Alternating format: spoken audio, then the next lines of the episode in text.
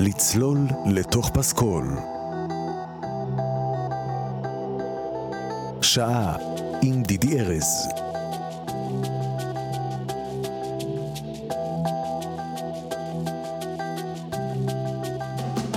שלום שלום, ברוכים השבים לצלול לתוך פסקול פה ברדיו מהות החיים, יוסי בנאי, פרק 2 של התוכנית, קובי פראג' ומוריס בן מיור.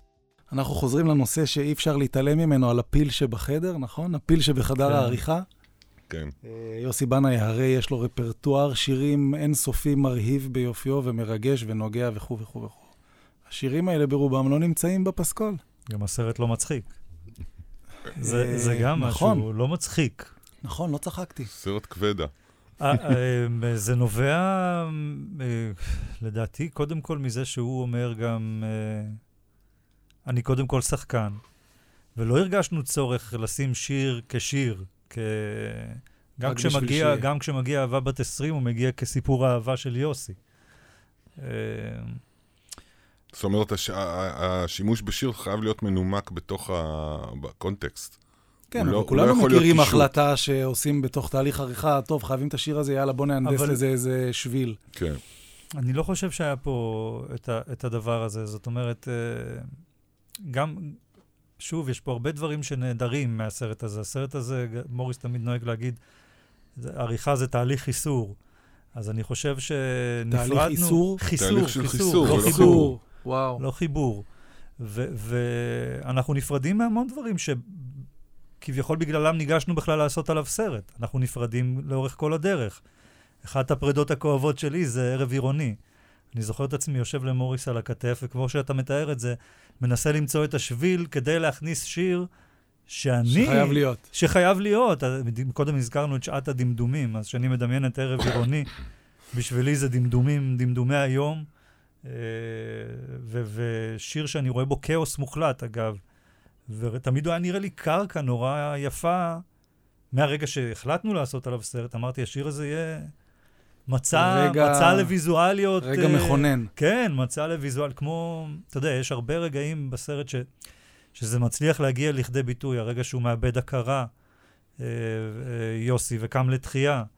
אגב, אה, הבחור שרואים מתמוטט שם על הבמה זה באמת הוא? כן, זה הוא. זה הרגע. הזה? זה לא, זה לא הרגע הזה, זה יפה, יפה שאתה שואל. זה לא הרגע הזה, זה רגע בהצגה. הצגה אחרת. הוא גם. מת בהצגה, אבל הוא כן. לא באמת... זהו, אה, כי זה, הבנתי שזה הוא, אבל המוות היה תיאטרלי קצת, וגם אף אחד לא ניגש אליו, אז לא הבנתי גם בסוף. הסרט, הוא, מת באמת, בסוף הסרט בכתר בראש. אה, נכון. המלך, המלך נשכב ואומר, אומר, קר, נעשה לי קר. נכון. היו הרבה ניסים. היה נס אחד שקרה נורא יפה ועשינו בו שימוש. אה, דיברנו על ליצור מהאין, אז אה, הגענו אל... אה, פעם הגלגלים היו מחולקים לתמונה וסאונד, הגלגלים, והגענו רק לגלגל אחד באולפן סליל. הרצליה, סליל אחד, שאין את האודיו. אנחנו יודעים מה הוא הולך לעשות, אנחנו רואים את הסליל, הכל על mute. Uh, הוא עומד ל- ל- לקרוא ספר ילדים שהוא כתב, את אנונימוס בלפיס הגדול, והמצלמה רצה על הפנים שלו. וכאילו מחכה שיגידו לו, אקשן, יוסי, תתחיל uh, להקריא. ואין את האודיו, אין לנו את הסאונד, מעולם לא היה את הסאונד. הרגע הזה שרואים בסרט את יוסי מדווח על מותו, זה זה? זה אותו אה. הרגע שבו הוא מתבונן למצלמה ומחכה שיגידו לו, אקשן, תתחיל לקרוא את ספר הילדים שלך. אני בהלם. אה, אז אה, כל מיני ניסים שקורים, יצירתיים, שקורים מתוך האין. הוא נראה שם אבל כל כך רציני, נכון. ומהרהר בסוף חייו. נראה כמו בן לא- אדם שמקבל את ההודעה שהוא... איזו. אשליה. והוא רק ממתין לרגע שיגידו אתם לו, שני רמאים, שני רמאים אתם. הרגתם. הרגנו את הרגע, אה? אותי, הרגתם אותי. אבל. אה, שוב, זה, המסע, המסע הוא נורא ברור, כי הוא באמת נאמן לאיזשהו timeline של חייו, כביכול, אבל לא באמת. כן. ושאלנו את עצמנו גם איך סוגרים את זה. וההחלטה הזו של להדליק אה, מצלמה בשתי דקות האחרונות, היא גם לא הייתה פשוטה. גם היו, היו ויכוחים עד כאילו הדקות. שובר את הז'אנר. בטח, היו לנו ויכוחים... ספרו רגע על סצנת הסיום הזו. מוריס. אה, ממש ב- ב- בתחילת העבודה על הסרט, אה, אני הקשבתי לאלבום הזה שלו, ש... ש... שהוא מקריא אה, אלתרמן. וגם האלבום, אם אני לא טועה, נחתם בשיר הזה, שהוא מקריא את, אה, את השיר של אלתרמן, טיול ידוע. זה שיר שמתאר אה, בעצם, שאלתרמן מתאר בו טיול ערב שלו, והוא מתאר את העיר, את תל אביב. התינוקות, אחרוני התינוקות בוכים, זוג הולך בשדרה, או אני, אני לא זוכר לגמרי את השיר, אבל זה שיר קסום לגמרי שמתאר באמת ערב רגיל, עירוני, אה, תל אביבי, מין דמדומים כאלה, וגם במובן מסוים, מעל הכל יש איזו מין תחושה מאוד של פרידה. ו... ואני אמרתי, יש לנו סוף לסרט. הוא יקריא את השיר הזה פשוט בסוף הסרט. ו... ואז אמרנו, אבל איך, על מה? מה רואים? כבר, מה רואים? מה, מה קורה? הוא כבר מת. אז אנחנו נראה, ננסה לייצר איזה מין סצנה ש, שבה כאילו רוחו יוצאת מרחפת. מהבית. למה דווקא בחן? זה היה האזור שלו שם. זו מרפסת ביתו באמת. זה הבית של אביבה, הבית של אביבה. והספה הזאת שרואים שם שמתחילים, כן, כן, כן, זה הבית שלו. אה, ולקחנו צלם, חבר של קובי, שהוא בכלל לא צלם אפילו מקצועי. אה, בחור שיודע לשלוט טוב במצלמת רחף. דרון כזה ויצאתם. כן, דרון כזה, והמצלמה יוצאת מסלון ביתו אל השדרה. נכון. אפילו רואים את אבן גבירו לרגע שם בין הבתים. נכון, נכון. היא מדמה הליכה עד הבימה וחזור כן. לשדרות חן, כן. בעצם את היום-יום שלו. כן. אה, אולי את הערב האחרון שלו. כן. כשעוד הלך שם. כן, וזה ממש יצא מין אה, שיר פרידה שלו, כזה, ו, ו, וזאת הייתה הדרך היחידה. בהתחלה אני זוכר שחיפשנו בארכיונים כאלה מין אה, שוטים כאלה של, של שיטוט בעיר. כדי לא לשבור את החוק של לא רק ארכיונים. לא בדיוק, אבל uh, הבנו שזה... שדווקא זה נכון להדליק מצלמה בשלב הזה, כי הוא כבר הלך. ואין לנו דרך אחרת, כאילו, אה, אה, לבטא את זה, את, הד... את הרגע הזה. וכבר סיכמנו שאין חוקים, אז אם אין כן, חוקים, אז, אז הכל מותר. כן, אז אם אין חוקים, אז זהו. אה, אבל זה גם, זה לבטא את עצמנו באיזשהו אופן. נכון. זה לא, זה לא את, רק... את עצמכם כן, את עצמנו, כן. הזה. כן, זה, גם, זה גם פרידה שלנו ממנו. אה, אגב, סתם איזה מין אנקדוטה, השוט מסתיים, השוט הזה, רצף השוטים האלה של המצלמת הרחף שמשוטטת. זה מסתיים במין, uh, המצלמה עולה מעל uh, בית מגורים בשדרות חן, עולה עולה, מגיעה לגג, עולה, ומשקיפה על כל העיר, ומה שהיא רואה זה את הסרט הבא שלנו. שזה דיזנגוף סנטר, היא רואה את המגדל של דיזנגוף סנטר. לא בכוונה תחילה. לא בכוונה תחילה. לי זה הרגיש הרגע הזה בסיום, אה, כאילו יש שם איזו אמירה כזאת קצת עצובה בעיניי, על זה שגם כשגדולי היוצרים התל אביבים הולכים לעולמם, משהו שם ברחוב לא משתנה, כאילו, יבואו אחריו. שום דבר לא משתנה. אולי לא כמוהו, אבל העיר ממשיכה, מתו באלכסנדר פן, מתו בכולם, קיבלו שלט לא חושב, קטן אני ברחוב. אני לא חושב שזה בהכרח תל אביבי, אני חושב שהחיים ממשיכים נכון, אחרי כל אחד מה, נכון, נכון. מהאגדות האלה בכל אחת מהתרבויות. נכון, ה... אבל הוא פשוט אגדה תל אביבית באיזשהו אופן, ירושלמית אמנם במקור, אבל... ופרנקופיל אמיתי. נכון. זאת אומרת, הוא מנהל רומנים וקונפליקטים מעניינים כל החיים, גם עם הדת אגב. יש, הוא קורא תהילים מצד אחד ועושה אלבום שלם תהילים ונקבר בקבורה אזרחית. זאת אומרת, כן. יש לו איזה, הוא בא מבית דתי. כן. זאת אומרת, לגמרי. אני חושב שאחד הדברים היותר... מפתיעים ש, שקרו גם ב, בתוך החיים שלנו, היצירות זולגות אל חיינו. אה, אנחנו אומרים שזה שיר פרידה. אה, אני ממש חוויתי ביצירה הזו את הפרידה שלי מאבי. זאת אומרת, הסרט נולד ממש ב, בסמיכות ל, ללכתו. את האהבה אליו ירשתי בבית, את האהבה אל יוסי ממש הגיעה לי מהבית. אה, מאבא שלי, אני עוד זוכר אותו לוקח אותי לראות אותו מופיע. וזה שיר פרידה מאיזושהי ישראליות גם. אתה יודע, אתה, אנחנו מתעסקים הרבה בגיבורי תרבות, מוריס ואני, בשנים האלה. גם הסרט באיזשהו אופן על המשפחה שלי היה, אני יכול לקרוא לזה גיבורי תרבות בוא. מקומיים. פוטו אה, פארג'. כן, כן. אה, וגם שושנה, וגם הסנטר. אה, אני, אני אמקם רגע את התוכנית הזו בנקודת הזמן שבה אנחנו מקליטים אותה, המלחמה הזו שפרצה באוקטובר 23. יש תחושה שהסיפור הישראלי, לפחות כך אני מרגיש בימים האלה, הוא צריך להיח... הוא נכתב מחדש באיזשהו אופן, וכל היצירות האלה תמיד מרגישות כאילו אנחנו מקפלים את, ה... את, השיח... את הלבנה הראשונה של, של המדינה. את שושנה, את יוסי, אנחנו כאילו כבר מתווכים אותם הלאה.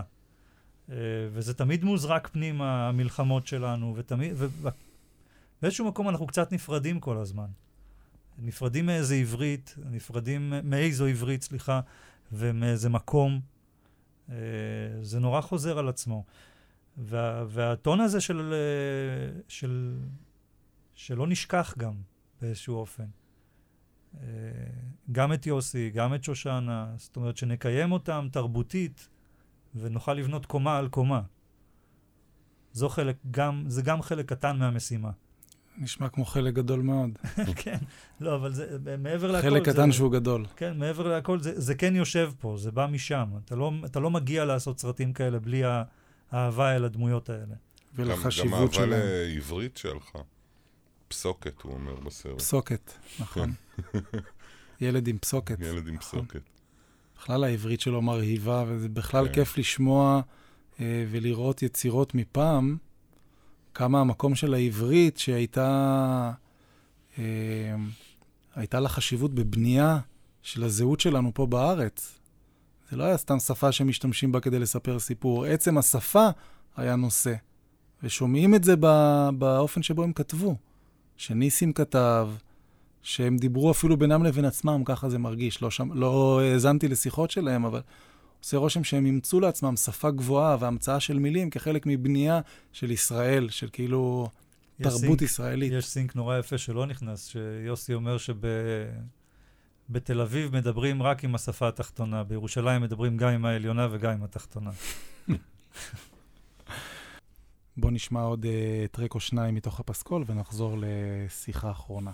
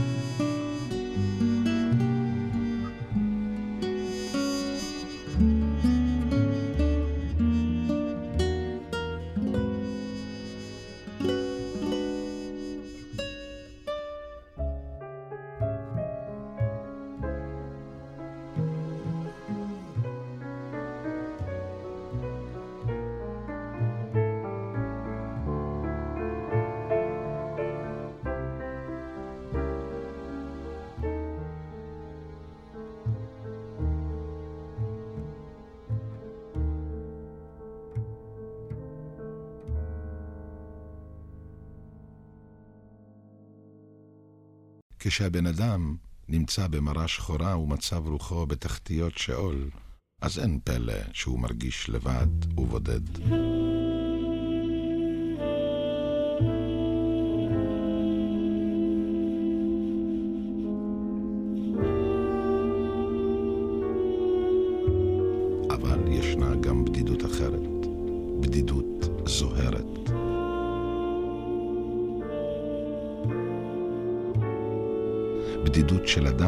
אדם שהגיע למה שבדיוק רצה להגיע, ובכל זאת, בבטן, עמוק עמוק, היא מונחת. הבדידות.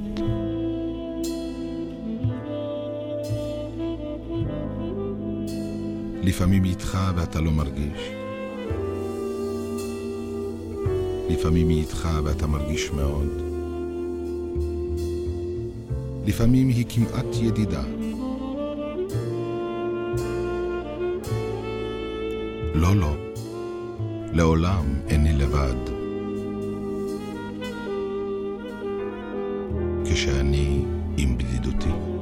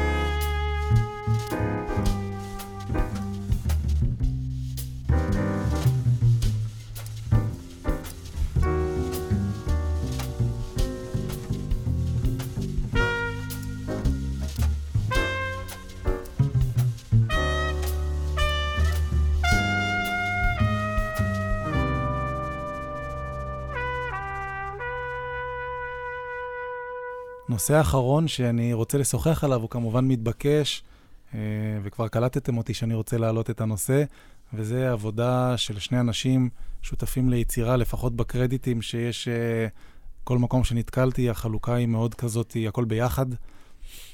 אה, יצא לי לעבוד מדי פעם עם צמדים, ובדרך כלל מערכת היחסים שם היא הרבה יותר מסתם שילוב של שני אנשי מקצוע שמסתדרים. אני מניח שאצלכם זה אפילו עוד יותר, כיוון שאתם ממש חולקים את העשייה באופן אה, מאוד אה, 360 מעלות. ספרו לי קצת. אה, טוב, את ה... אה, מה, ממש את ה... איך, איך, איך זה קרה?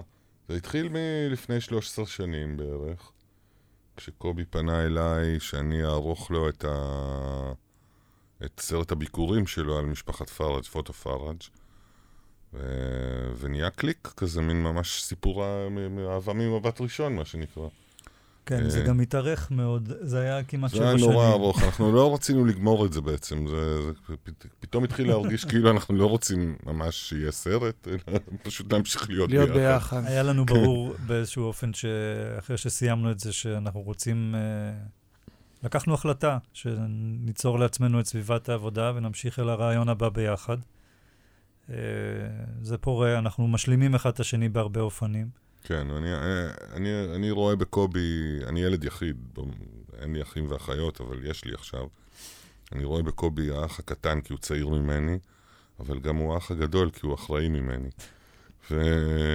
ויש ממש סינרגיה מוחלטת בינינו. אה, כמובן, זה לא הכל אידילי, כן? יש, אנחנו מתווכחים ואנחנו רבים לפעמים, אבל, אבל בסך הכל אנחנו ממש יוצרים ביחד, אה, באמת עושים הכל ממש ביחד. זה יכול להישמע ל... לאנשים ששומעים את זה, כאילו זה קצת יכול להיות גם מעיק לפעמים, אבל זה ממש מעיק? לא. זה מעיק. לא, זה לא. אני... אה, אני זה חושב- כן, אל תגיד לי. אני חושב לא. שאני אני זוכר ממש את ה...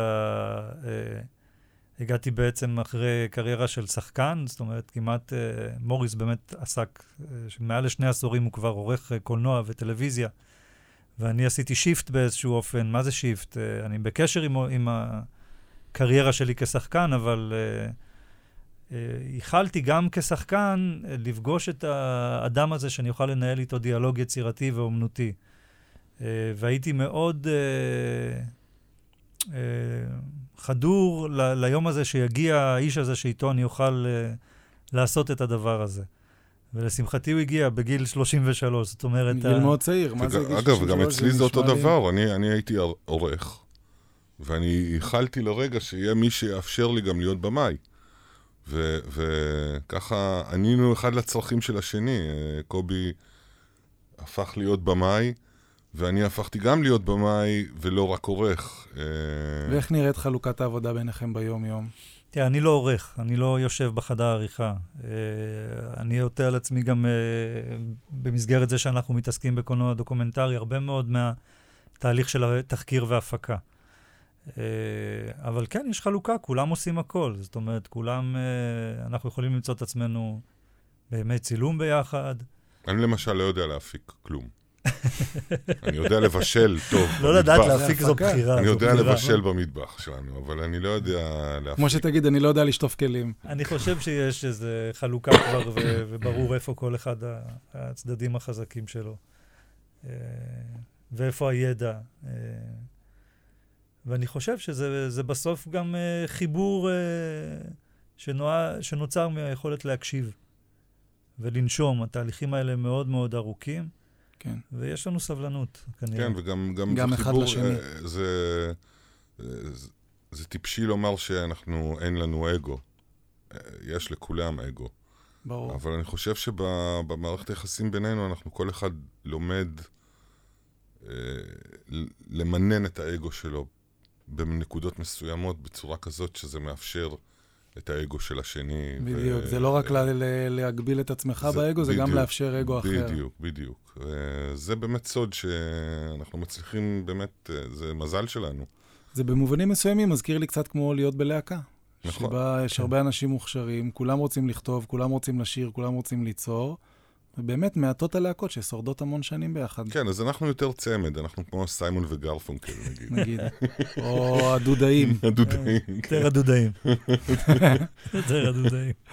אה, טוב, אני יכול רק לאחל לכם שתמשיכו להיות אה, סבלניים אחד לשני ולשתף פעולה, כי אנחנו הצופים והמאזינים אה, המרוויחים העיקריים של שיתוף הפעולה העמוק והמרחיב דעת ונפש הזה. תודה. אנחנו ניפרד. תודה, תודה. אה, אני מאוד מאוד מודה לכם שבאתם. קובי פראג'. מוריס בן מיור. תודה לכם. תודה, דידי. ואנחנו ניפגש... אה, רגע, איפה אנחנו יכולים לצפות בסרט, חשוב מאוד שתגידו. ב-VOD של הוט 8 ובהקרנות uh, ברחבי הארץ זה מתעדכן באתר שלנו, הוא נודד הרבה ומוקרן הרבה. האתר uh, שלכם הוא? בן מיור פראג' נקודה com. ואגב, הוט 8 הם... Uh... הם הגוף שהולך איתנו לא מעט. אז אנחנו מודים לו פה על הדבר הזה. כן, כן, לגמרי. כן, הם הכי מפרגנים ותומכים בחלומות שלנו. רינת קליין ודורית הסל וכל האנשים שם בהוט שמונה, הם באמת מאמינים בנו והולכים איתנו דרך ארוכה. חשוב מאוד, חשוב מאוד. כל ילד צריך מבוגר אחד שיאמין בו, לא ככה אומרים? בדיוק.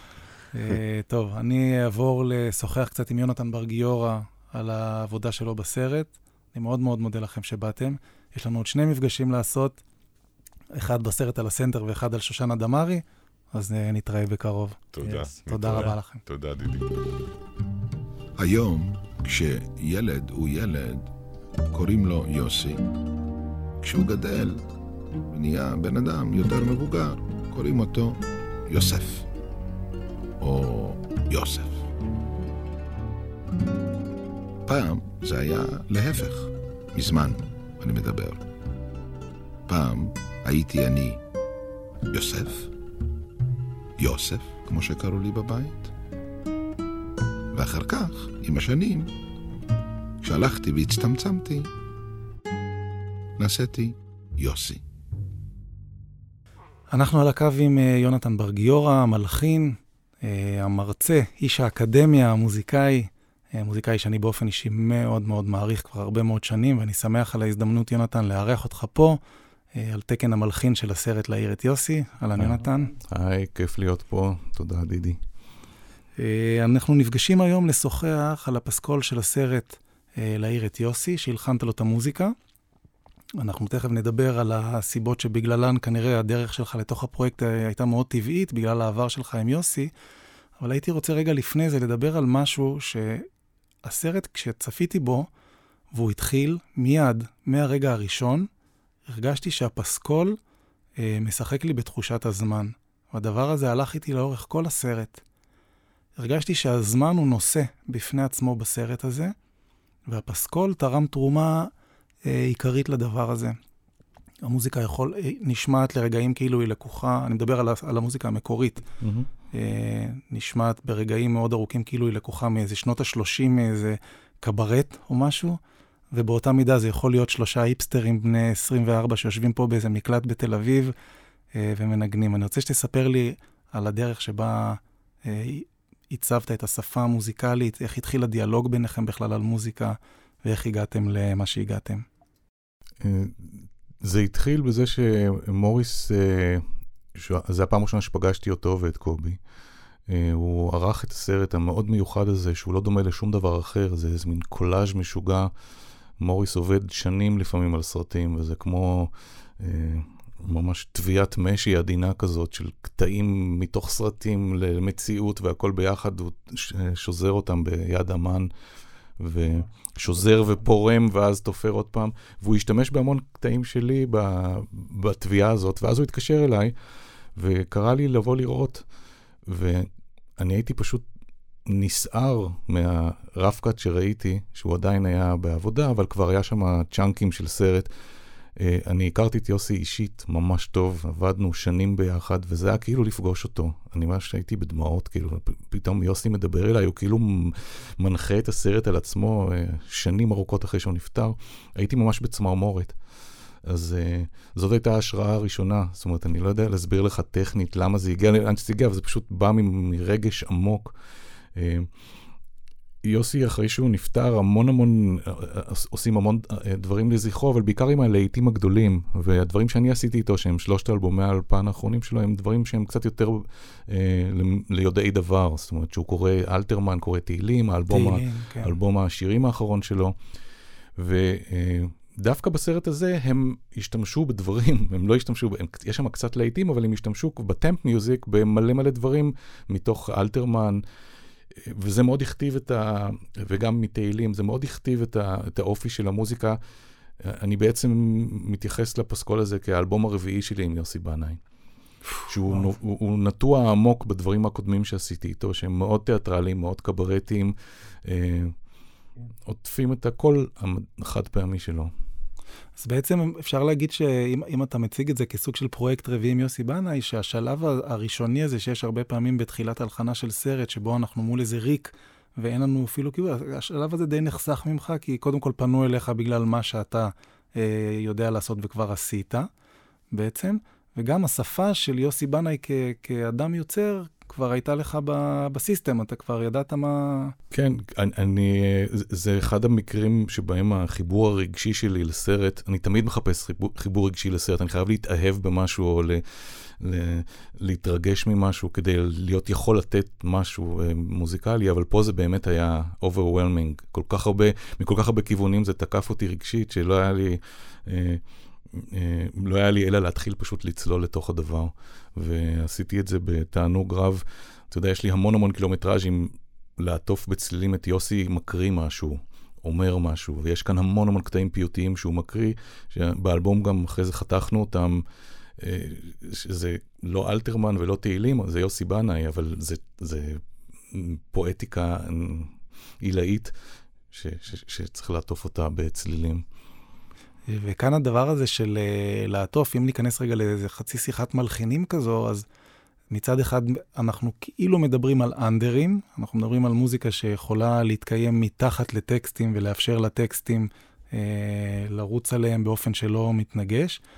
אבל בסרט הזה, בשונה מאנדרים, uh, כמו שאנחנו מכירים אותם, שהם באמת איזה מין משהו אווירתי, תחתי כזה, שאתה יכול לעשות עליו הכל, האנדר פה הוא משהו שונה לגמרי, הוא לא אנדר בעצם, הוא בעצם לא אנדר בהרגשה שלי. מהרגע שהסרט מתחיל, והמוזיקה מכתיבה איזה מין אין מסגרות כזה, היא כאילו מרג... נותנת לי הרגשה כצופה שהכל פרוץ באיזשהו מובן, והקול של יוסי מרחף על פני תהום, והתהום הזו היא משהו מאוד רגשי, המוזיקה היא כל הזמן רגשית.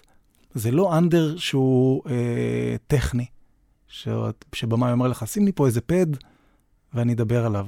המוזיקה כל הזמן מדברת שם, ויש שם כלי נגינה שהם אה, סול, סולניים. נכון? אתה רוצה רגע לספר על המתח זה, הזה בין אנדר ל... זה מאוד מאוד אה, אה, מסובך לעשות את זה אה, בלי להתנגש. בדיוק. ויש המון, המון פעמים שהשפיצים, שהמנגינה שלוקחת, יוצאת לדרך, אז אני מכוון אותה ממש בפאוזות שבין המילים.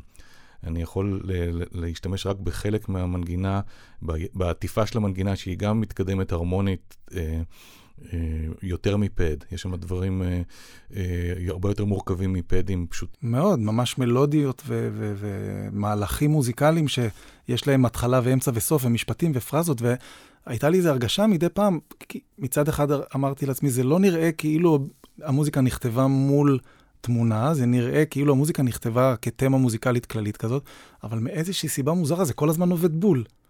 תראה, זה, זה קשור לכישרון המאוד גדול של מוריס. אני נתתי לו המון המון, אה, אני כתבתי מנגינות לסרט, ונתתי המון המון וריאציות. פשוט אמרתי לו, קח, אה, פירקתי אותם בשפתנו המקצועית לסטמים. סטמים, זאת אומרת, כן. אם, אני, אם, יש, אם יש לך פד ופסנתר וקונטרבאס, אז אני שם את, ה, אה, את הפד והבאס לבד ואת הפסנתר, והוא יכול לשחק עם הדברים. והוא התחיל, התחיל להושיב את זה, ואחר כך זה חזר אליי לפינג פונג, וביחד אה, זה הלך ונבנה עד שזה הגיע ל, ל, לתוצאה. היא עבודה יחסית עמוקה, זאת אומרת, זה מהלך עמוק. כל, כל, אני עשיתי איתם כבר שני סרטים נוספים מאז, עם מוריס וקובי, אה, גם את המלכה שושנה וגם עכשיו הסרט שיצא על דיזנגוף סנטר. כל סרט כזה זה, זה שנה וחצי עבודה. זה עבודה עצומה עם המון... זה המון. כן. אבל זה כיף, כי מוריס הוא באמת, אה, אה, אני לא יודע אם הוא סיפר לך שהוא אחד ה... אה, הוא, הוא מומחה למוזיקה, הבן אדם יש לו אוצר, אה, הוא עבד, עבד בשעתו באוזן השלישית, והוא באמת מומחה, הוא שולח לי כל מיני רפרנסים של, אתה מכיר את הלהקה הזאת וזה, והוא שולח לי איזה לינק לאיזה להקה שיש לה איזה 20 עוקבים, אה, שבחיים אף אחד לא שמע עליה, וזה הרפרנס, ומלא כאלה, כן. ומגניבים, כאילו דברים, אתה יודע, שבאמת אף אחד לא שמע לפני כן, וזה מאוד משפיע גם מבחינת ה... אה, יש איזה, הומאז' לסרג' גינסבורג בסרט הזה בלהעיר יוסי, שהוא שלח לי איזה רפרנס ועל פי זה עשיתי אה, כל, כל מיני, יש לנו מין פינג פונגים כאלה שאני לומד ממנו המון, הוא באמת אה, איש מאוד משכיל מבחינה מוזיקלית. עבודה עם עורך היא הרבה פעמים דיאלוג מאוד מעניין מוזיקלית, ואני חושב שלהיתקל בעורך שהוא כל כך עשיר בידע שלו זה ממש מתנה, כי זה... אה, נכון, זה עוד זווית, עוד זווית שאתה מקבל של, שמישהו יוצא ממך ומראה לך את העבודה שלך, אבל מעוד אפשרויות. מי כמוך יודע שזה יכול להיות גם הפוך, זאת אומרת, יש, לפעמים זה יכול נכון. להיות ממש תאונת דרכים, כאילו ש... אבל נכון. כש, כשבן אדם מבין ויש לו אה, באמת את העומק המוזיקלי, אז זה באמת תענוג, הוא מעשיר אותי גם, ב... הוא מראה לי, הוא משתמש בדברים ששלחתי באופן שאני לא חשבתי עליו, ונותן לי רפרנסים שפותחים לי את הראש. אני, אני, כל אחד מהפרויקטים שעשיתי עם מוריס ועם קובי, אה, אני הרחבתי את ההשכלה המוזיקלית שלי באופן מאוד משמעותי. איזה כיף, איזה כיף. יש שם במוזיקה איזשהו נושא שחזר על עצמו כל הזמן אצלי כשאלה, אני לא הצלחתי לשמוע תופים. היו מדי פעם רגעים ששמעתי משהו שלא יכולתי לה- להסביר בדיוק מהו, כמו מצילה כזאת או פעמון, או...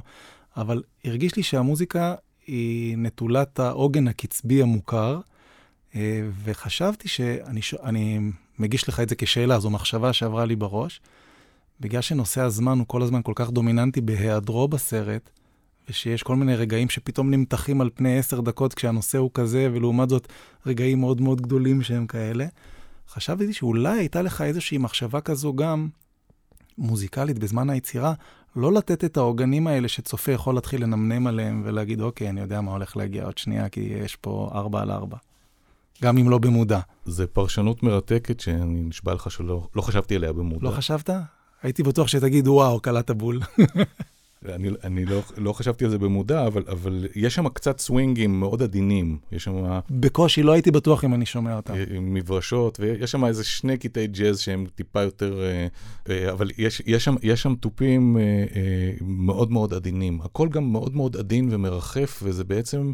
הרי זה, הסרט הזה הוא לא דוקומנטרי ולא עלילתי, הוא memoir. זה, זה מין משהו כזה שהוא לא לינארי, ואתה צודק לחלוטין. החוסר ליניאריות אה, מאוד משפיע מבחינת התפיסת זמן, ובאמת יש איזו תחושה פלואידית כזאת ש... אה, אה, להתחבר אליה, מין ענן מסתורי כזה, שגם אה, ההרמוניות הן לא פתורות כל כך, זאת אומרת, הן נשארות תמיד עם איזו שאלה, אתה יודע, סימן מינור- שאלה, נכון. כן, מינור מז'ור כזה, ויכול להיות שגם באמת הקצב שהוא, שהוא אה, מרחף לו שם, נותן את התחושה הזאת שאין מוקדם או מאוחר ביוסי בנאי. גם אין מוקדם ומאוחר, וגם בהרבה מובנים אין התחלה, אמצע וסוף, כי המנגינה פשוט מתנגנת לה. טוב, זו כבר מחשבה שאולי אני מגזים עם הפילוסופיה, אבל אלה דברים שאני הרגשתי כמאזין, אוקיי? אז תרגיש חופשי, אני... יוסי, הוא שידר איזה מין תחושה כזאת, לפחות לסיפור חייו, שהוא לא נכנע להגדרות. שהוא לא, המורה לתיאטרון אמרה לו, אתה לא יודע לשחק, אז הוא אמר לה, אוקיי, הבנתי אותך, אני הולך לעשות את שלי. אמרו לו, אתה לא יודע זה, אוקיי, אז הוא ישיר. וכשאומרים לו, איזה זמר אתה, הוא אומר, אני לא זמר, אני שחקן. הוא כאילו כל הזמן מסמס את ההגדרות ואת הגבולות, והייתה לי הרגשה שהמוזיקה, לצד זה שהיא מאוד מאוד מגובשת בשפה, היא גם כאילו שוברת כל הזמן אה, חוקי ז'אנר כאלה. אני חושב שהמילה שחסרה בהגדרה שלך זה חוש הומור. זאת אומרת, יוסי בנאי, הוא היה איש נורא נורא מצחיק. והוא תמיד, וזה היה אחד מהסודות הקסם שלו, הוא בן אדם מאוד רציני, הוא יכול, אתה יודע, עמוד האש, תהילים וזה, אבל תמיד איזה בדיחה, הוא היה קורע אותי מצחוק לא פעם ולא פעמיים. בן אדם באמת, גם שחקן כזה ש... לא משנה אם יש לו קהל של בן אדם אחד, הוא נותן את השואו שלו, הוא נותן את מופע. המופע סטנדאפ בתחילת החזרה, הוא ממש כל- כל מיני בדיחות, אתה יודע, הוא היה, הוא הרי ידוע שהוא לא דייק לגמרי בפיץ' בשירה שלו. אה, ואני אומר את זה באהבה רבה, כי הוא לא, הוא לא היה זמר, הוא היה מגיש. אבל לא הרבה, אתה יודע, לפעמים היינו עושים חזרות על איזה משהו, איזה עשר פעמים, ואז הוא מוריד את האוזניות, הוא אומר, אולי פשוט תביאו זמר.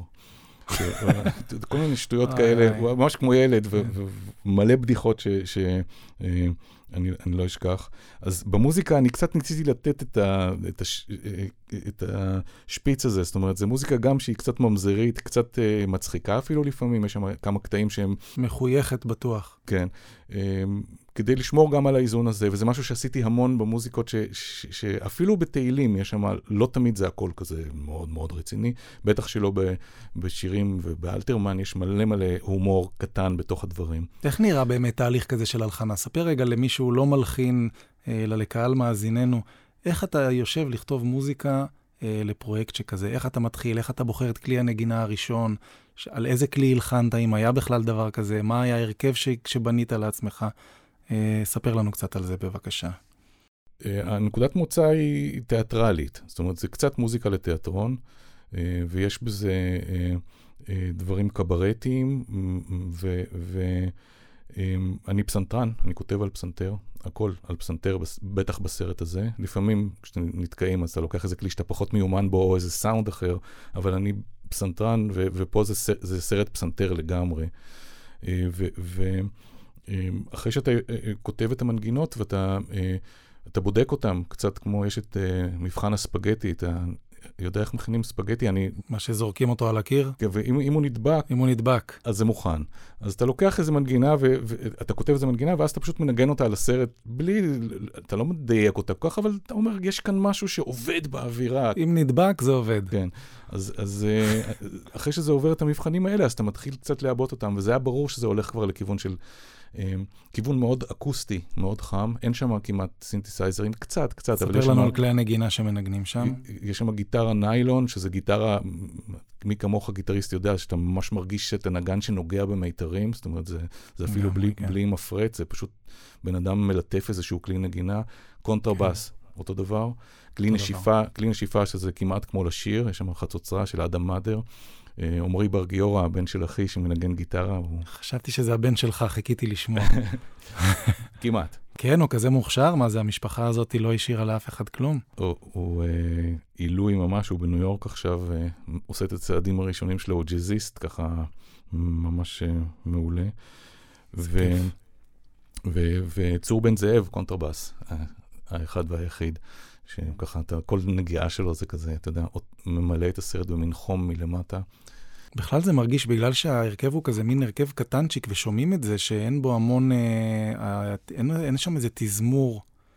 זה מצחיק, כי כשאני חשבתי יוסי בנאי, ועוד לפני שלחצתי פליי, לי הייתה הרגשה שאני הולך לפגוש מוזיקה קצת גדולה כזאת, אה, אולי בגלל שחשבתי על השנסונים שהוא אהב, וזה, התחלתי לדמיין מין תזמורות כאלה.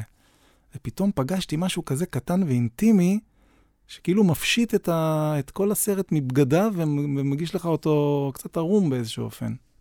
אה, אני חושב שזה שוב קשור לחוש הומור, זאת אומרת, בואו לא נגזים. אני קצת, אה, סליחה, אני לא נכנס, לא נתלה כאן בלינות גבוהים, אבל קצת האסטרטגיה של נינו רוטה ופליני. פליני אה, מאוד גדול, ענקי, סטים של 500 ניצבים וזה, ובא לך נינו רוטה בסוף עושה איזה, איזה מוזיקה של קרקס כזאת, שכמעט נופלת כל הזמן, ו- ולא... ו- ו- וזה איכשהו זה אה, נותן איזה בלנס טוב.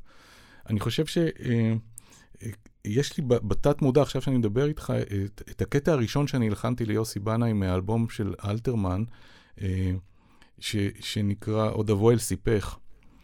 ומה שכתבתי שם היה קברטי כזה מאוד כמו בסרט, והוא ממש מת על זה. זאת אומרת, זה היה משהו באלתרמן ויוסי בנאי, ויש שם מוזיקה שהיא קצת מחויכת וקצת, אה, גם בהרכב די דומה עם... אה, אה, קונטרבאס וגיטרה ו- ו- ופסנתר. ואני חושב שאיכשהו ב-back of my mind, יוסי כבר לא איתנו והוא כבר לא יכול לתת פידבק למה שעשיתי, אבל איכשהו אני שמרתי על ההנחיות שהוא נתן לי 15 שנה לפני כן. כן, אתה הרגשת שהוא משגיח עליך? לגמרי, לגמרי. הדבר הכי הכי חשוב היה לי באמת בסרט הזה, אה, זה שבני משפחה שלו, הילדים שלו ואלמנתו, אה, יהיה להם חיוך של אושר בסוף הסרט. גם בגלל המוזיקה, ואני כל כך שמחתי שהם ניגשו אליי בדמעות אחרי ההקרנה, ו- וזה עבד. אמ, היה לי ממש, הדבר הכי הכי חשוב זה לכבד את זכרו, ולתת לו עוד מתנה, כמו, כמו המתנות שנתתי לו בחייו, ש, שתהלום את, את האיש הבאמת חד פעמי והמדהים הזה. ספר לי רגע על התהליך שעבדת איתו באלבומים שלו, במה זה שונה מהלחנת uh, סרט, ובכלל איך היה ל- לכתוב בשבילו מוזיקה כשהוא עוד חי ומגיב, ואיך נראה הדיאלוג הזה. לא, לא כל כך שונה האמת, כשמדובר בשירים uh, של אלתרמן שהוא הקריא. אתה יודע, כאילו, כשאתה מקבל טקסט להלחין, אתה הלחנת מלא טקסטים, אתה יודע, אז אתה מסתכל על הטקסט, מחפש את המקצב שלו, מחפש את הפאוזות, כן. מחפש, אבל כשאתה... משקלים. כן, אבל כשאתה מקבל את ה... אה, כשאתה מקבל טקסט שהוא כבר מוקרא, יוסי כבר, הוא הקליט כבר את הטקסט ואני עטפתי את זה מוזיקה, אז יש לי כבר איזושהי, איזשהו כיוון. אני עוטף את הפרשנות שלו. אה, ו, ואני יכול להגיד לך, אני, כשאני פגשתי אותו, הוא כבר היה בשיא מעמדו, הוא היה, אתה יודע, פרס ישראל, כל הכיבודים, האיש, האיש אולי אחד האנשים הכי אהובים במדינה, הוא לא יכול לזוז מטר בלי ש... אבל כשנכנסנו לעבוד, אני הפישר הקטן והוא אה, הגדול, זה היה שווה מול שווים. זאת אומרת, ברגע שהוא בחר לעבוד איתי, אני, אני יכול להגיד לו דברים כמו, זה לא, צריך, צריך לשכתב פה את זה, לעשות עוד פעם. הוא, הוא, הוא, הוא, הוא עשה חזרות, והוא היה רציני ביותר, ומאוד מאוד הקפיד על איכות, גם אני למדתי ממנו את הדבר הזה. היה לו איזה פתגם כזה שתמיד היה אומר, לא חייבים בפסח, אפשר גם בראש השנה להוציא את האלבום, כן? כן, אל תיתן לדדליין שלך להחריב לי את ה... כן, אנחנו עובדים על זה עד שזה יהיה טוב. וחברת התקליטים יכולה לחכות עוד כמה חודשים, כי אנחנו עוד לא סיימנו לעבוד. זה עוד לא נשמע מספיק טוב. כן, ורצינות מאין כמוה, ו- והוא גם מאוד מאוד אה, אה, כיוון אותי להיות יצירתי ולהפתיע אותו. אה, למשל, אה, העיבוד שעשיתי לאהובתי, של הבן שלו בלאט, שזה, לקחתי את השיר, עשיתי לו עיבוד אלינור ריגבי כזה, לחלוטין שונה מהמקור, שהוא בעצמו שר.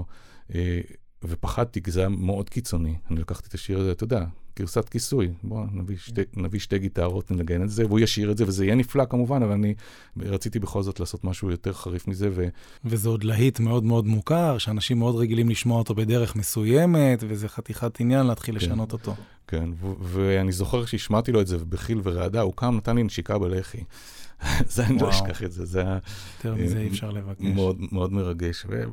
היה הרבה, המון זיכרונות, אה, בעיקר זכות ענקית לעבוד עם מאסטר שכזה. זה היה בשבילי, אה, אתה יודע, אנחנו עובדים תמיד על ערוצים ואחרי זה על המאסטר, אז... אה, התחלת ישר עם המאסטר. ראיתי, ב, ב, נדמה לי, ב, או באתר שלך, לא זוכר איפה ראיתי, שהדבר הזה גם היה על במה. זאת אומרת שהיה מופע אה, של הפסקול של להאיר את יוסי. תשמע, אני אה, שונא להופיע. שבו אתה גם שר, אתה גם שר. אדוני.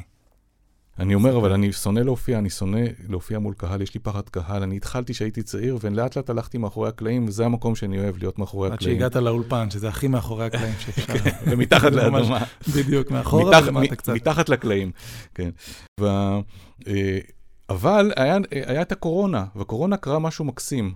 אה, היה הופעות בלי קהל, מושלם בשבילי. אני לא, אני, אני אתה יודע, בן אדם שיש לו טיפה פחד קהל כשהוא מנגן, אם אין קהל, מה רע? ואני, בשנה שנה של הקורונה עשיתי חמש הופעות, זה היה מדהים, במקרה יצא ככה, ואחת מהן הייתה באמת הופעה ששחזרנו את הפסקול. זה היה נורא כיף, כי פתאום אנחנו כן הקראנו קטעים מהסרט במופע, אה, ואז אה, ביצענו את הביצוע התזמורתי המלא, אבל זו ההזדמנות ככה ל... אה, להרחיב קצת את הנושאים ואת התמות, והאמת שהתמות של האלבום הזה, אני גם התזמורת האנדלוסית, אה, הייתה, היה לה ביצוע של אחד הקטעים, את uh, Dream Circus, uh, קרקס החלומות, בביצוע תזמורתי מלא, אפילו ניגנתי איתם את זה באיזה קונצרט. ועשינו גם איזה מופע ג'אז, זה נחמד, זאת אומרת, זה קטעים שבאמת, יחסית למוזיקה, לסרטים, שמי כמוך יודע, לפעמים לא היא לא, היא לא עומדת בפני עצמה, זאת אומרת, היא טובה נכון. בתוך הסרט. מאוד פה... תומכת ברגע, אבל ב stand alone היא לא מעניינת מספיק. אז בסרט הזה, שהוא היה מאוד יוצא דופן וסותר לחלוטין את מה שאני מלמד את הסטודנטים שלי תמיד, על הנזירות והצניעות, זה ממש לא נזירי וממש לא צנוע, זה מנגינות נכון. כאלה, אתה יודע, שאתה יכול לנעוץ בהם שיניים, שכתוצאה מזה יכולות באמת אה, אה, לעמוד על במה ו- ו- ולהיות באלבום גם. ועדיין, למרות שאתה מדבר על חוסר אה, צניעות, או... אה, כן, נגיד ככה, כמו שהגדרת את זה, והמוזיקה היא באמת מאוד מאוד stand alone, ויש בה מנגינות שממש אתה יכול לשיר לעצמך, ורגעים עם, אה, עם, ממש עם התפתחות ואבולוציה והכל, ועדיין איכשהו הדבר הזה מצליח לשבת מתחת לטקסטים שהוא מקריא, ולא להתנגש, וזה, אני חושב שזה לא רק עניין uh, של מיקס. אני חושב שזה בכל, בכל זאת נעוץ גם בהלחנה, שהייתה כן בסופו של דבר מאוד עשירה אה, אבל גם כן צנועה בהרבה מובנים. ועם הרבה ספייסים, תשים לב, אה, אה, נכון. היא מורכבת אבל לא מפטפטת. זאת אומרת, יש, יש לך קטעים, אולי יש איזה אחד או שניים שהם קצת יותר מפטפטים, אבל יש הרבה מאוד מנגינות ש... טה, טה, טה, טה. בין התו הראשון לשני אתה יכול לעשות מרדף מכוניות, כאילו, בסרט. כן, אם זה ה feature. י- יש space, ואני חושב, זה, זה משהו שאתה לומד עם השנים, ניסיון, בכל זאת עשיתי כבר שניים, שלושה סרטים, הלחנתי שניים, שלושה סרטים, וזה, אה, אתה לומד את זה. זאת אומרת שאתה נותן דברים שיש בהם אוויר, יש בהם, אה, שהם לא תובעים את כל התשומת לב לעצמם, כי אתה יודע שאתה הולך לסרט. זה לא, אני מניח שזה לא ירגיש כמו להלחין סרט דוקו, נכון? כי, זה, כי הצפייה בסרט הזה היא לא תחושה של צפייה בסרט דוקו. אני הרגשתי שאני צופה באיזה סוג של עבודת אומנות. אמרתי לקובי ולמוריס, כשדיברתי איתם פה קודם, שהרגשתי כל הזמן שאני צופה בשני דברים במקביל. אחד, בסיפור חייו המרתק של יוסי בנאי, מסופר על ידי יוסי בנאי, שזה סוג של איזה הולי גרייל שאתה מוצא, מישהו מספר ככה באופן שהוא יודע לספר סיפורים על עצמו.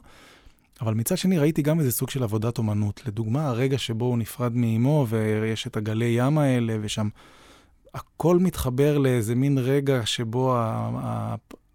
כל צליל וכל ויז'ואל, נתקע לי האוויר עכשיו כשאני מדבר על זה, זה היה עוצר נשימה, זה לא קשור בכלל לדוקו. אתה הרגשת שאתה מלחין מה, עבודת אומנות? לגמרי. שם זה אגב הקטע היחיד מתוך יוסי בנאי קורא תהילים. המוזיקה, ברגע הזה, אם אני זוכר נכון, נדמה לי, או מיד אחר כך, שהיא שהיא מפיידת ורואים כן. את גלי הים ככה. כן, כן. תשמע, זה כל כך יפה. זה, זה האומנות של מוריס לטוות את הדברים ביחד, ואחר כך אני מקבל את זה ועושה לזה finish ומוסיף כלים אמיתיים וקצת מדייק את הדברים. ואז זה חוזר אליו, ואז זה חוזר אליי, וזה הרבה, זה מאוד שונה מעבודת דוקו רגילה, כי יש כאן הרבה יותר אושר, בגלל שגם כל הסרט מאוד עשיר, זה מין פסיפס כזה, זה קצת אה, באמת עבודת אומנות, אה, וזה מאוד השפיע עליי. אה, יש שם, זה, זה סרט גם מאוד מוזר מהבחינה הזאת שלא נפתחה מצלמה למעט סצנת הסיום. נכון. הכל ארכיון. זה עבודת, נכון. אה, עבודת ארכיון, ארכיאולוג. ארכיון משוגעת. כן. זה מין ארכיאולוגיה פסיכית כזאת שמדביקה קדים מכל מיני תקופות ביחד, ובסוף יוצא לך כד חדש שהוא אה, שילוב של המון דברים אחרים, כד יפהפה שלא היה קיים לפני כן. כן. אה, ובקטע הסיום, שבעצם אנחנו נפרדים ממנו, אז שם הם יצאו עם מצלמה ובאמת מרחפים מעל המקומות. מתוך הבית שלו, מעל כן. תל אביב. ושם זה טרק מאלתרמן, ככה נגמר הסרט. כל כך פיוטי ויפה. היה לך, היית חלק מהשיחות גם לגבי הרפרטואר שלו, שלא נכנס בסופו של דבר? כי כשאתה מדמיין כצופה מן השורה סרט על יוסי בנאי, אתה לוקח את הגרעינים ומכין את עצמך לערב של שירה בציבור. ערב עירוני, לא נתחיל למנות, לא היה חסר לו שירים. והנה יש פסקול, שרובו סקור בכלל, סקור מאוד מאוד אה, לא פופי. מאוד לא בא לקראתך במובן של בוא תנוח. וכל השירים נהדרים, חוץ מאהבה בת 20. מה חשבת על זה? האם היית חלק מההחלטות האלה? אני נורא נורא אהבתי את הבחירה הזאת, שלא ללכת על מה שכולם... אנחנו שמענו כבר כל כך הרבה, בוא נשמע דברים אחרים. ואפילו הבחירה באהבה בת 20, שיש מיליון ביצועים, לדעתי הוא בחר את הטייק הכי טוב שיוסי בנה אי פעם ביצע את השיר הזה. משהו שם בטייק שהוא בחר, וזה אגב חזר ב... בסרט שעשינו על שושנה דמארי, הבחירות שלה, מתוך, אה, יש לך אה, 400 להיטים, ואתה צריך להחליט מה מזה נכנס לסרט שלך, ושוב, זה מוריס אה, וקובי ביחד, שהם בחרו, בחרו את הדברים המאוד מאוד מיוחדים, קצת יותר מפתיעים, אה, ו, ומאוד פיוטיים, אפילו בלהיטים. Mm. אני לא חושב ש... אה, אני לא חושב שהיה חסר שם, זאת אומרת, אתה רוצה, אתה יכול להעמיק אחר כך. כל האוצר, אתה לא יכול לדחוס את כל יצירתו המדהימה של יוסי בנה ל-70 דקות. זה באמת כן. קולאז'. יש לי שאלה אחרונה לסיום. כשדיברתי פה עם מוריס על הדיאלוג שלכם, כמובן שאתה יכול לדמיין שכמו שכל דבר אתה אומר לי זה בזכות מוריס, זה בזכות מוריס, אז הוא כל הזמן אמר זה בזכות יונתן, זה בזכות יונתן. אתה אם תרצה לשמוע את עצמכם משקרים אחד על השני ונותנים קרדיט, קרדיט חינם, מה שנקרא, אהבת חינם, אז תקשיב אחר כך לתוכנית. אז אני בתוך הדיאלוג הזה, עשה ראש, דיברנו על הדבר, על הדבר הזה שנקרא sound alike. איכשהו התגלגלה השיחה לזה שהיו דברים שהוא השמיע לך, אבל הוא לא רצה sound alike, והסברנו למאזינים מה זה sound alike. והוא אמר לי, אני לא פונה ליונתן בר גיורא שיעשה לי sound alike. ויש אנשים שיודעים לעשות את זה. ורציתי לשאול אותך, כמה באמת הרגשת ואיך זה באמת מרגיש שנותנים לך אה, מין קרדיט כל כך גדול אה, וכמעט יד חופשית בהרבה מובנים. הדבר הזה הוא הרבה פעמים הוא חרב פיפיות, כי זה גם אה, כיף שאתה יכול לעשות את מה שאתה, ואתה יודע שפונים אליך בגלל מי שאתה. מצד שני, יש שם המון אחריות, אה, וזה גם קצת מפחיד לפעמים לחזור עם איזו הצעה שאתה לא יודע בכלל אם הם מבינים למה הגעת לכיוון הזה, ולמה אתה מציע דווקא את זה, וכולנו כבר היינו בסיטואציה שאתה משמיע לבמאי מוזיקה ואומר לך, מה זה, זה בכלל לא הכיוון, אנחנו מכירים את זה. איך היה בתוך הפרויקט הזה להיות באמת אתה, ולדעת שמצופה ממך להיות אה, מי שאתה, איך זה מרגיש? מרגיש ואם אתה חושב שזה מה שתרם באמת לתוצאה המדהימה הזאת. זה, אה, תודה. זה מרגיש נפלא, בגלל שאני הרגשתי מההתחלה שמוריס, לא רק שהוא אה, לא יעצור אותי, הוא מצפה ממני לתת את כל כולי. ואני אה, התחלתי, היה לי איזו תחושת בטן כשאני התחלתי לעבוד איתו, זה היה הפרויקט הראשון, אנחנו לא הכרנו, אתה לא יודע, זה לוקח זמן להכיר אנשים, אבל היה איזו תחושת בטן, גם בגלל הקטעים שהוא בחר מאלבומים קודמים שהוא הניח בטמפ מיוזיק, שאני יכול פה אה, לפתוח מנוע ולכתוב הכי... מה שאתה רוצה. כן. את עצמך. ועשיתי את זה מההתחלה. אני, התמות הראשונות שכתבתי, תמות מאוד מאוד מורכבות, הרמונית, ג'אזיות במידה, עם, עם אה, המון המון אה, מהלכים מלודיים מורכבים. מהלכים ואקורדים. כן. ו, ו, ו, וזה מה ששלחתי, וזה התקבל נהדר, ומשם זה, זה רק החמיר. נדבק הספגטי. כן, כן. ואגב, בסרטים האחרים שעשינו, זה, זה כל פעם להמציא את הגלגל מחדש. זאת אומרת, זה לא אומר כלום. כן. אתה צריך למצוא איזה עולם חדש. מחדש. כן, אבל תמיד יש, יש את האמון הבסיסי הזה, שבוא, אה, תפתיע אותי, תן לי משהו ש... וזה היה אה, באמת תענוג גדול. אני חושב שזו מערכת יחסים, אה, לפחות להרגשתי, נדירה, לזכות במערכת יחסים כזאת שבה יוצרים פונים אליך בגלל מי שאתה ורוצים רק באמת שתביא את מה שאתה, ולא לאט לאט מאלצים אותך להתקרב לאיזה רפרנס שהם נדלקו עליו פעם, שגם כשהם שמו אותו הם לא כל כך אהבו אותו בעצמם, אבל הם פשוט כל כך התרגלו שעכשיו חייבים כזה.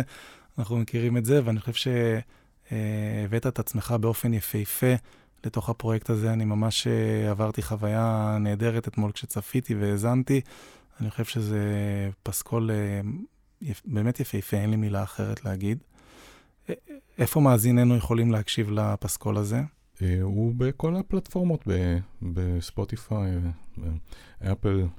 להעיר את יוסי, הפסקול, הוא נמצא שם. להעיר את יוסי, תיגשו, תלחצו פליי ותהנו. אני זכיתי שהמפיק האגדי אשר ביטנסקי, הוא שכנע אותי להוציא את זה. זה, זה אני לא כל כך מרבה להוציא אלבומי פסקולים, רק באמת, זה אחד הראשונים שהוצאתי, והוא ככה, זה, זה יצא בחברה שלו, והוא, והוא ככה ישב איתי על הטרקים, ככה נתן מרוחו. שזה... יש לו גם מה לתת, כן, הוא איש עם הרבה ידע. ו... תודה רבה על כל טוב, המילים החמות. תודה רבה.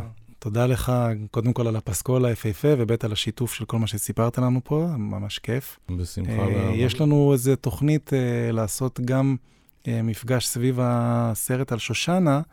אם הדבר הזה באמת יקרה, אז אנחנו נחזור אליך לשיחה שהיא שונה לגמרי. כן. לגמרי. אני אשמח, אני מבטיח סיפורים מדהימים לא פחות. יופי, יונתן בר גיורא, תודה רבה לך. ביי, ידידי, תודה. ביי ביי. ביי.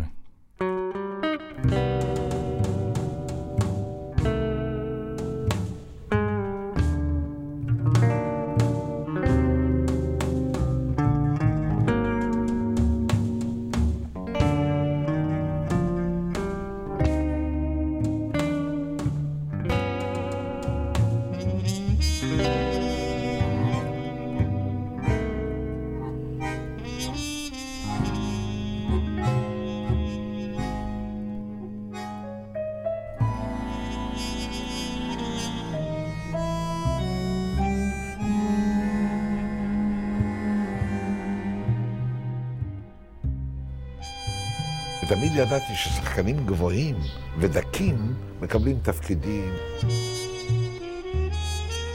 ו- ולמי נותנים לשחק דברים קומיים? לקטנים כאלה, שמנמנים. פחדתי נורא שידביקו עליי תווית של קומיקאי, שאני אהיה מצחיקם.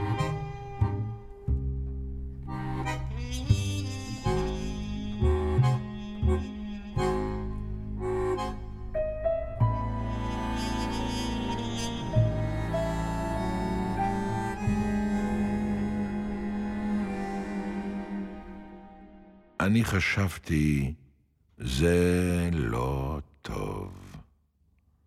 אולי לברוח מביתי. וכשיצאתי אל הרחוב, היה כבר ערב פיוטי. אפשר היה לשמוע איך מצב הרוח מתהלך. אפשר היה לומר על מה תחלום בלילה כל עלמה. וחוץ מזה, היה אפשר להיות בערך מאושר. עיניים זוללו כל טוב, הלב בלבל את מוח החזה. אפילו תינוקות אשר עוד לא נולדו רצו להיוולד בערב שכזה. וכל אדם חייך אליי וסער, כאילו סתם, כאילו זה מותר. והשעות היו רכות, וכל שעה הבטיחה קצת, ולא ידעתי לחכות או לרוץ לקראת. אז דממה גבוהה זקפה את קומתה, והרחוב פער את פיהו הרעב, והאוויר נמתח, נמתח,